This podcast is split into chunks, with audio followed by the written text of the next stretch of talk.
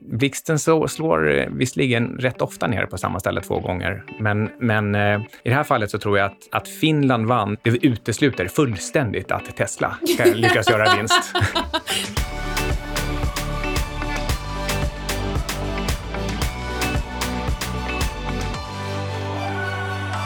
Det roliga var att när du precis nu sa att du hade glömt sätta igång inspelningen så tänkte jag att nu har han tagit trollandet till en ny nivå. För att nu vill han sätta dit mig på riktigt och, och på riktigt få mig att gå på det där. Sen insåg jag att jag skulle aldrig avbryta en inspelning. Så Micke, berätta, vad gjorde du precis? Jag hade glömt trycka på record. Det, det kan hända och det händer ibland. Det ska hända och nu händer det.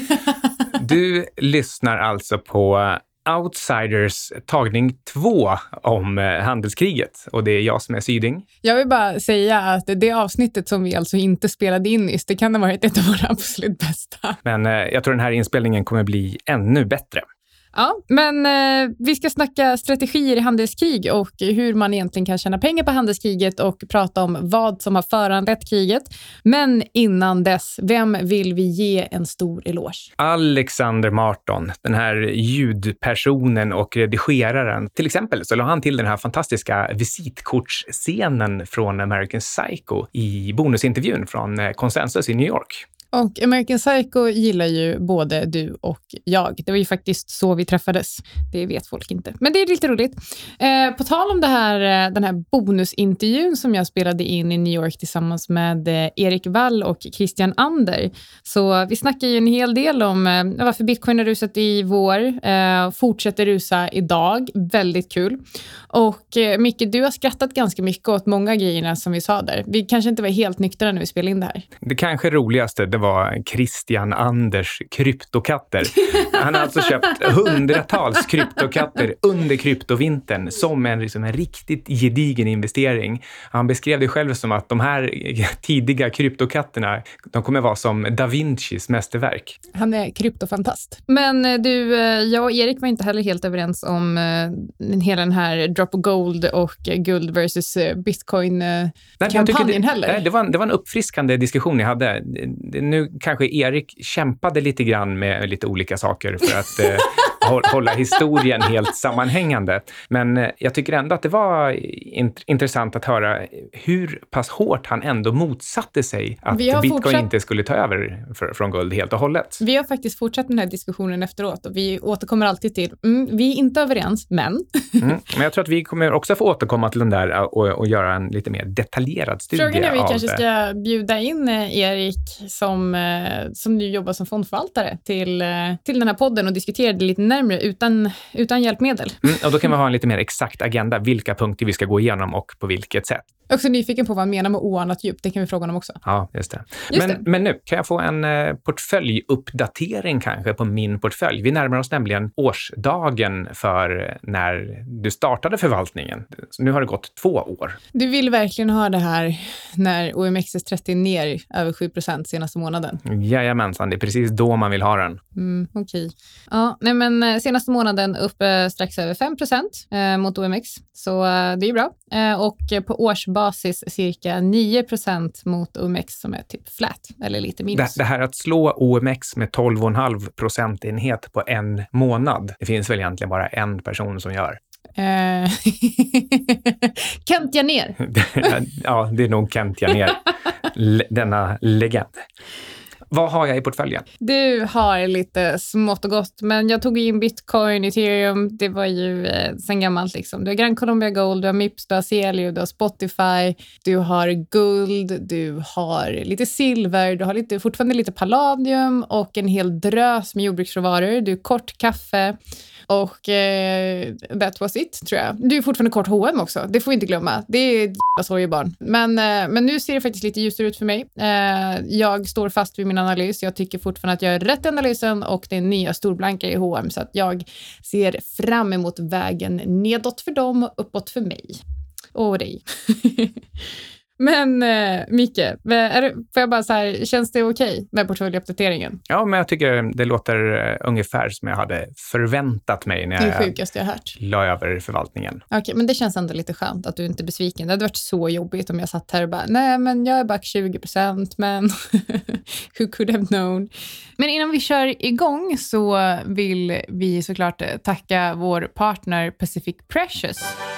We Pacific Precious, den bästa ädelmetallsfonden som finns. Och den mest ägda hedgefonden via Avanza. Så 8300 ägare var de uppe i nu och den näst mest ägda hedgefonden har inte ens 4000 ägare. Så det är askul. 8300 personer kan inte ha fel.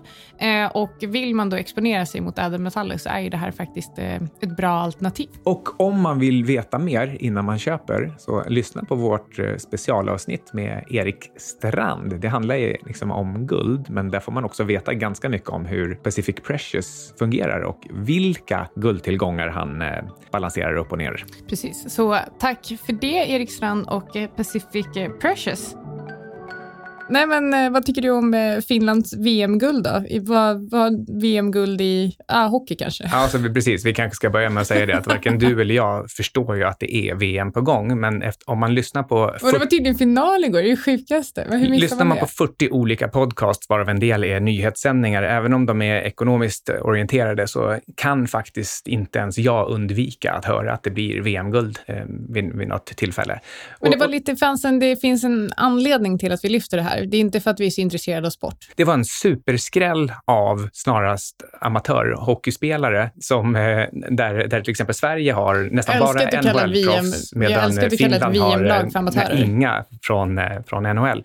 Eh, nu, nu kunde det faktiskt varit så att de var amatörer på riktigt, det vill säga inte spelade för pengar. Fast å andra sidan, alla nu för tiden spelar för pengar, så det finns inga hockeyamatörer längre. Inte ens jag förvaltar din portfölj gratis. Men poängen här nu, det var att eh, de här icke namnkunniga spelarna vann VM. Och det fanns säkert rätt många som hade bettat på att Finland skulle vinna VM, trots att väldigt få trodde det. Och vad jag vill få fram här är att det är tur att inte sådana sportfånar och Finlands anhängare som gör eh, ekonomiska prognoser. För det vore som att tro att, eh, att Tesla ska göra vinst. Det är ungefär samma sak som att eh, Finland skulle vinna VM. Men Finland vann ju faktiskt VM EM. Så det du säger nu är egentligen att du vill att jag tar in Tesla i portföljen och eftersom att det är, ja men vad sägs om 20 procent av portföljen då? För då blir ju, för vet du vad, om, om Tesla utgör 20 procent av din portfölj och de går med vinst, då kommer det bli asmycket pengar. No, God, please, no!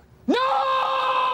Det här är faktiskt ett bra tillfälle att fundera över bra beslut respektive bra utfall. Att ta beslutet att betta på Finlands vinst eller Teslas vinst, det är inte ett bra beslut. Även om nu Finland vann så var det inte ett bra beslut att betta på Finland, för sannolikheten var för låg. där, Micke. Sannolikheten var för låg. De skulle inte ha vunnit. Och eh, blixten så, slår visserligen rätt ofta ner på samma ställe två gånger, men, men eh, i det här fallet så tror jag att, att Finland vann, vann, det utesluter fullständigt att Tesla ska lyckas göra vinst. det var den sämsta analysen jag har hört. Den är typ sämre än hon som säger att eh, i Teslas bear case så kommer de bara sälja över en miljon bilar eller vad det nu var, typ 2023. Men eh, på tal om, alltså jag antar att de här icke-NHL-spelarna måste ha jobbat stenhårt och i morse när jag kom hem från gymmet klockan åtta, jag kom alltså hem klockan åtta, hör på det, så satt jag och jobbade väldigt djupt och fokuserat och blängde lite på mig varje gång gång jag eh, typ så öppnade munnen eller rörde på mig eller liksom var ens var i närheten tills jag sprang iväg till en omslagsfotografering som jag skulle göra. Vad var det du höll på med? Jag har ett bolag som heter Fimbulvetter och det säljer bland annat en, eh, en jättefin tavla med mina egna bästa citat och, och plötsligt så, så hade det blivit lite försäljningar. Och, eh, och, eh, men de här pengarna var lite oklart var de tog vägen någonstans. Och jag ville gå in på Nordeas internetbank, men lyckades inte för den låg nere. Och den låg ju alltså då nere en lönemåndag, för det var löner som betalades ut i fredags eller lördags. Och det, det är ju fruktansvärt. Och inte nog med det. När jag ändå liksom satt där och, och kämpade med det här att försöka ta reda på var pengarna hade tagit vägen, så eh, så slog det mig att Swish låg nere i fredags. En lönefredag. Det måste ju vara fullständig katastrof för, eh, för krogbranschen. Ja, eh, kanske inte just för krogbranschen, men för vännerna som fick betala åt dem som skulle swisha i efterhand. Men eh, du har väl säkert lite spaningar på guld också. Eh, In Gold We Trust släpps ju imorgon. Det är min favoritrapport. Eh, och det är alltså måndag idag, så den släpptes för tre dagar sedan när ni lyssnar på det här. Ja, jag har nyligen nyligen fått lära mig att man kan analysera markens guldinnehåll via löv, vanliga löv. Nu har till slut tekniken blivit så pass bra att man, eh, man kan mäta guldhalten i, eh, i löv tillräckligt noga. Det kan vara en faktor 25 som skiljer en guldfattig mark från en guldrik mark. Så du tar helt enkelt bara löven och lägger dem i någon, någon sensor och så, så får man veta om det finns mycket guld där eller inte. Nu är det ändå lite oklart om man faktiskt kan använda det här inför om man, ett, ett beslut att starta en guldgruva eller inte. Men det är ändå, jag tycker att det alltid är intressant när mätteknik teknik går framåt. Tror du att det finns mycket guld i löven som ligger på meteoriter? det är en kuggfråga, för jag tror inte det ligger några löv på meteoriterna. Sen från växtvärlden så finns även en svamp och den råkar inte bara ta upp guldet, den aktivt tar upp guldet och gör någonting intressant med det för att det är tydligen eh, bra för den här svampens överlevnad. Den blir större och friskare och, och konkurrerar bättre med i omgivningen. Du kan vara en guldig svamp. Ja, men eh, det är faktiskt så att den här svampen får ju alltså ett bättre liv när den hittar guld och det är precis som du och jag. Men innan vi gick in på det där så vill jag egentligen bara också kommentera att Facebook verkar ju på allvar nu vara igång med sin eh, Global Coin, det vill säga en digital valuta som, eh, som är ansluten till själva det här sociala nätverket. Och det var ju verkligen på tiden. Ja, fast jag vill ändå rätta dig lite där. Eller inte rätta dig, men jag skulle vilja säga att eh, det är precis rätt läge. För jag tror att marknaden har inte varit mogen för, för implementering av ett Facebook Coin tidigare än eh, nu nu. Jag tror att det hade varit för tidigt för ett par år sedan. Jag tror att, eh, och dessutom har det också kanske gett, för att det är inte så att Facebook inte har varit tidiga med det här, utan de har jobbat med det länge, men de eh, lanserade vid precis rätt tillfälle. Så nu är marknaden mogen för att eh, kunna faktiskt använda det här på riktigt, så att det inte hade blivit en flopp. För det tror jag att det hade blivit om man hade försökt implementera det för några år sedan. Ja, kanske. Jag tycker ändå att Klarna har kommit så pass långt som utmanare till bankvärlden. Vi har eh, de olika kryptovalutorna, även om man inte, kanske inte riktigt använder dem för att köpa pizza eller underkläder så, ehm, eh, så har de ändå... Liksom, folk vet vad det är med digitala pengar. Um, och man har även haft valutor i datorspel som World of Warcraft i många, många år och kunnat växla dem fram och tillbaka mellan verkliga världen och, eh, och datorvärlden. Så, så jag är ändå liksom lite förvånad att man inte har haft någon eh, Facebook Global Coin. Tror du att det är så här att eh, vi kommer gå från, istället för att säga att alla vägar leder till Rom, så är det alla bolag blir till slut fintech?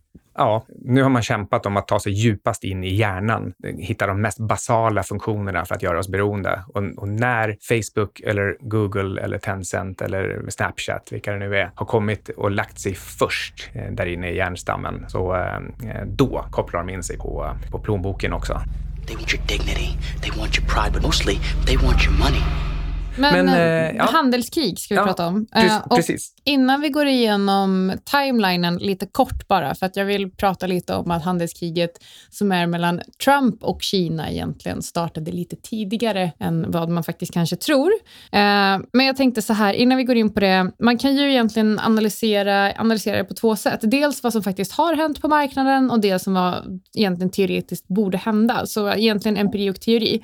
Men eh, Micke, vad, vad gör man egentligen när man har förstått vad som hänt på marknaden? Mm, jag tycker man ska bestämma sig sig till att börja med om man vill handla på den första rörelsen eller den andra rörelsen. Och vad jag menar med det där är att den första rörelsen, det är den här primära. Nu är det krig, nu är det oro, då rör sig valutor och aktier och räntor och allting åt, eh, åt ett särskilt håll. Och sen kan man nästan anta att det kommer någon typ av lösning på problemet förr eller senare och då rör det sig för det mesta åt andra hållet. Så du får bestämma dig vilken av rörelserna det är du tänker fokusera på. Men jag har en, eh, jag har en tanke här då, för jag tror att det är väldigt många ovana investerare eller, eller, eller vanliga investerare som om de väljer det första alternativet, att de alltså ska handla på den här första rörelsen, att man gör det för sent och därmed hamnar snett. Och att man gör det gång på gång på gång för att man vill rätta sitt misstag och då hamnar man snett i nästa rörelse och så vidare. Förstår du vad jag menar? Hur, hur ser du på den risken? Hur ska man som eh, kanske privatsparare egentligen agera? Eh, tycker att man kanske bara ska köra buy and hold och fortsätta med den strategin man har eller ska man försöka parera de här rörelserna eller ska man inte göra det? Jag tror man kan dela in eh, mänskligheten mänskligheten eller investerarna i ungefär två kategorier. I den ena kategorin så har vi Soros och i den andra kategorin så är vi alla andra. Och eh, Soros kan ägna sig åt att snabbt haka på och handla på den här primära effekten, den primära rörelsen. Han kanske till och med ligger steget före. Det kanske till och med han som orsakar de här sakerna. Medan däremot alla vi andra, vi ska nog bara vara nöjda med att vi identifierar att nu är det ett handelskrig, nu har dollar rört sig så, räntan så, guldet så, aktier så. Och nu tänker jag bara vara beredd på när eh, studsen åt andra hållet kommer. Ja, det tycker jag låter bra och det är lite så jag har jobbat i din portfölj också. Det är lite som du egentligen sa till din gamla chef Arne, att eh, du kan inte vara steget före så det är bättre att vara steget efter. Och då sa han, vad sa han då Micke? Han sa nog att det var det dummaste jag hört, eller möjligen det giddiga icke ens att kommentera. Arne är härlig. Hej Arne! Men, Ska eh, vi gå till timelinen för handelskriget? Ja. Hur började det?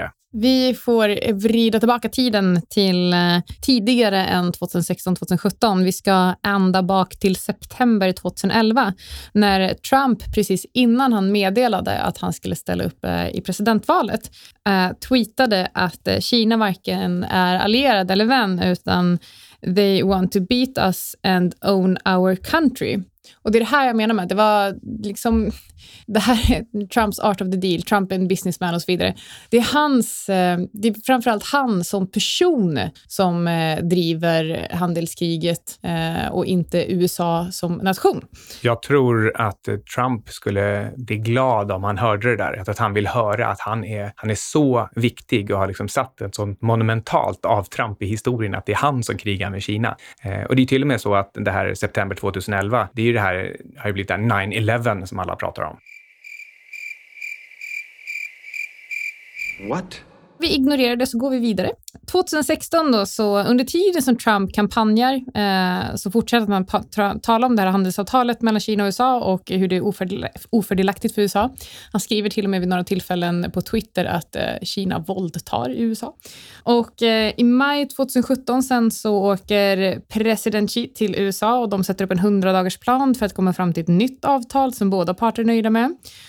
Eh, maj 2017 så kommer USA och Kina fram till en trade deal och, ehm, eh, och i november 2017 så reser Trump till Kina och den här relationen mellan dem beskrivs som eh, bra.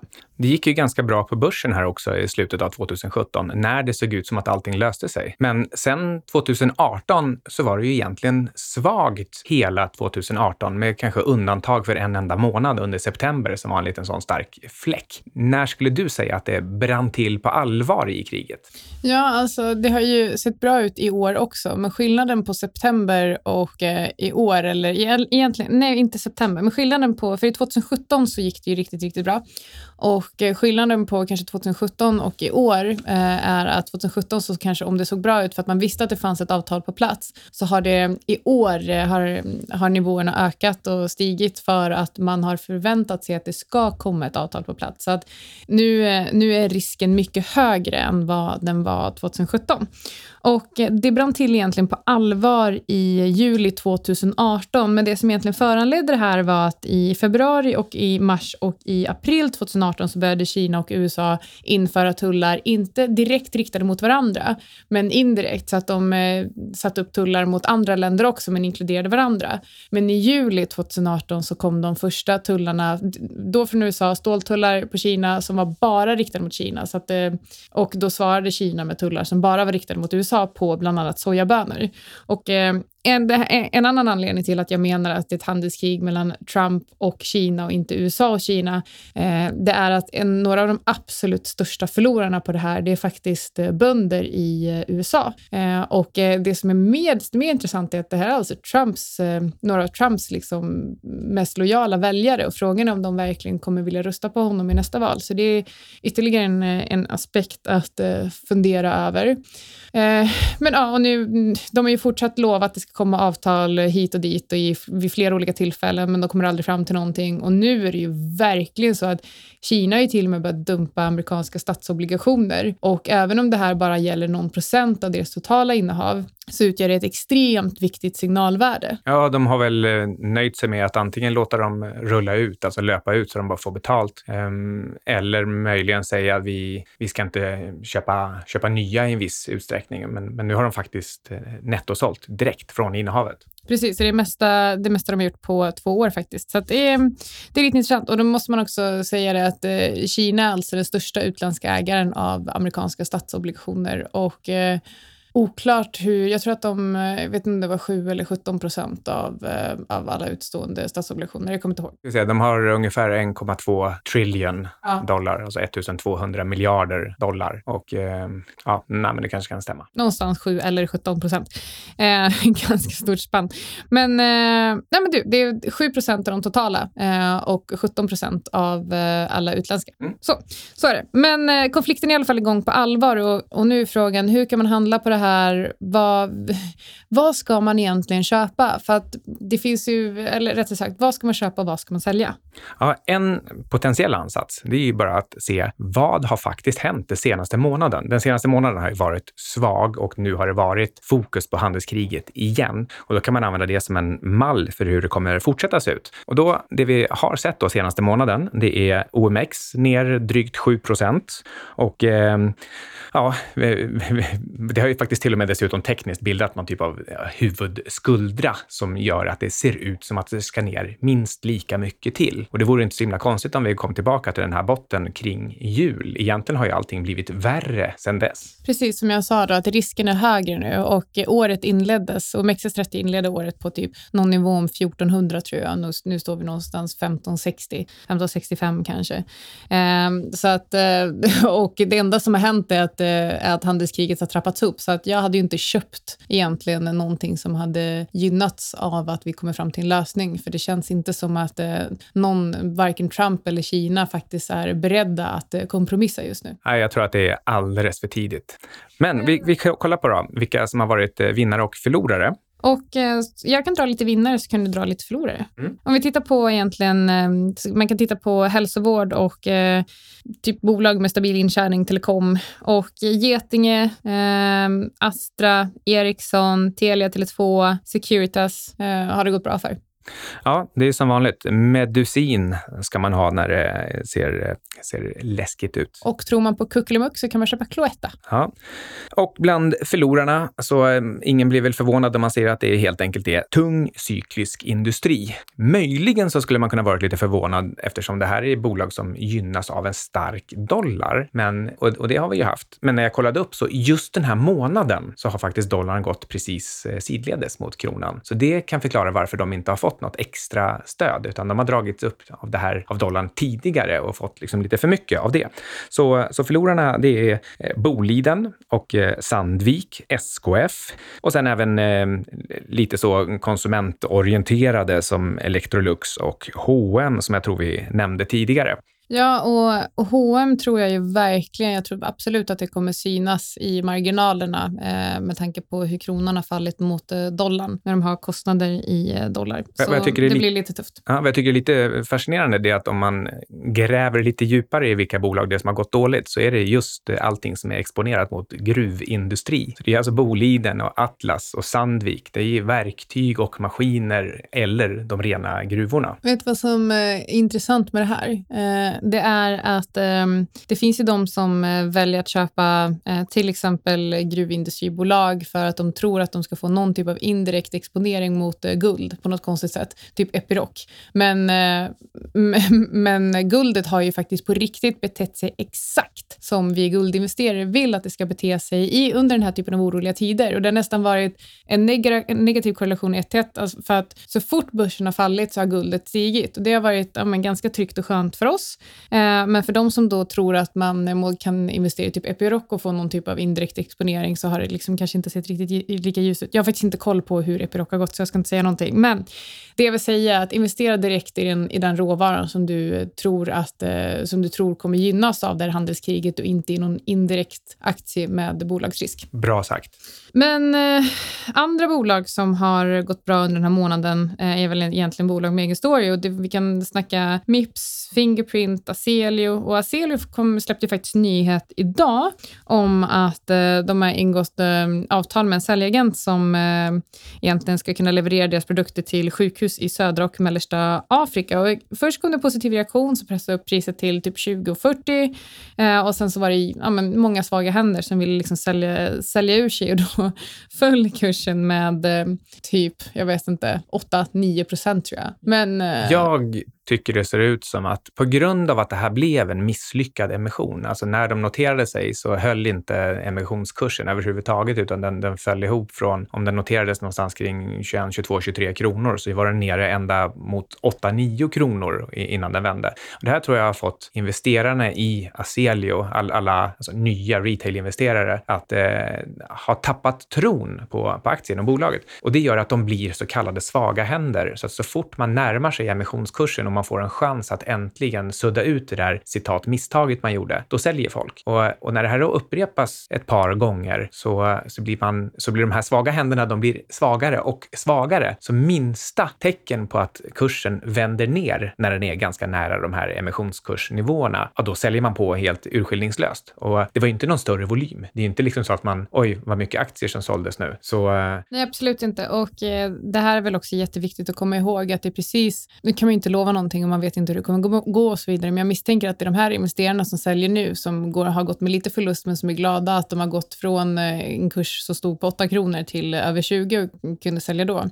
Det är de som kommer tycka att fan också, jag skulle ha hållit när kursen står i 30, 40, 50 sen. Ja, de, eh, de borde fundera på att göra en sån här gammal klassisk price-cost-analys för eh, de nedgrävda, eller vad man ska kalla det för, de, de nedlagda kostnaderna och investeringarna för att driva upp det här företaget. Jag tror att de är, de är större än vad market cap är. Absolut. Men du, nu springer tiden ifrån oss, så vi får börja runda av lite. Eh, men frågan är då egentligen, vad, vad ska man göra då? Hur, hur ska man vända en, um, den här typen av orolig marknad till sin fördel? Ja, alltså som vi sa innan, antingen så kan man försöka fortsätta trenden. Och det, eh, det är väl, alltså egentligen så är det ju det vi tror, även om vi varnade för det från början. Så eh, jag skulle i alla fall inte börja fyndköpa redan nu saker som har fallit. Nej, det tror jag. Jag tror att vi om ett par år kommer, då är, ser vi fortfarande hur det här var på toppen. Så att däremot så skulle jag säga så här, har du bara aktier i din portfölj, köp andra tillgångsslag. Titta på guld, titta lite på krypto, men exponera dig absolut inte mer än ett par procent. Eh, titta på jordbruksråvaror, titta på andra råvaror, eh, men köp kanske inte cykliska råvaror just nu. Eh, så därför är just jordbruksråvaror och guld ett, eh, ett bra alternativ. Och Marian Katusa, eh, han skrev i ett av sina senaste brev eh, om att det har faktiskt inte funnits ett så här bra läge att eh, investera i råvaror sedan eh, typ eh, 70-talet och eh, strax innan IT-bubblan. Eh, och då gick råvarupriserna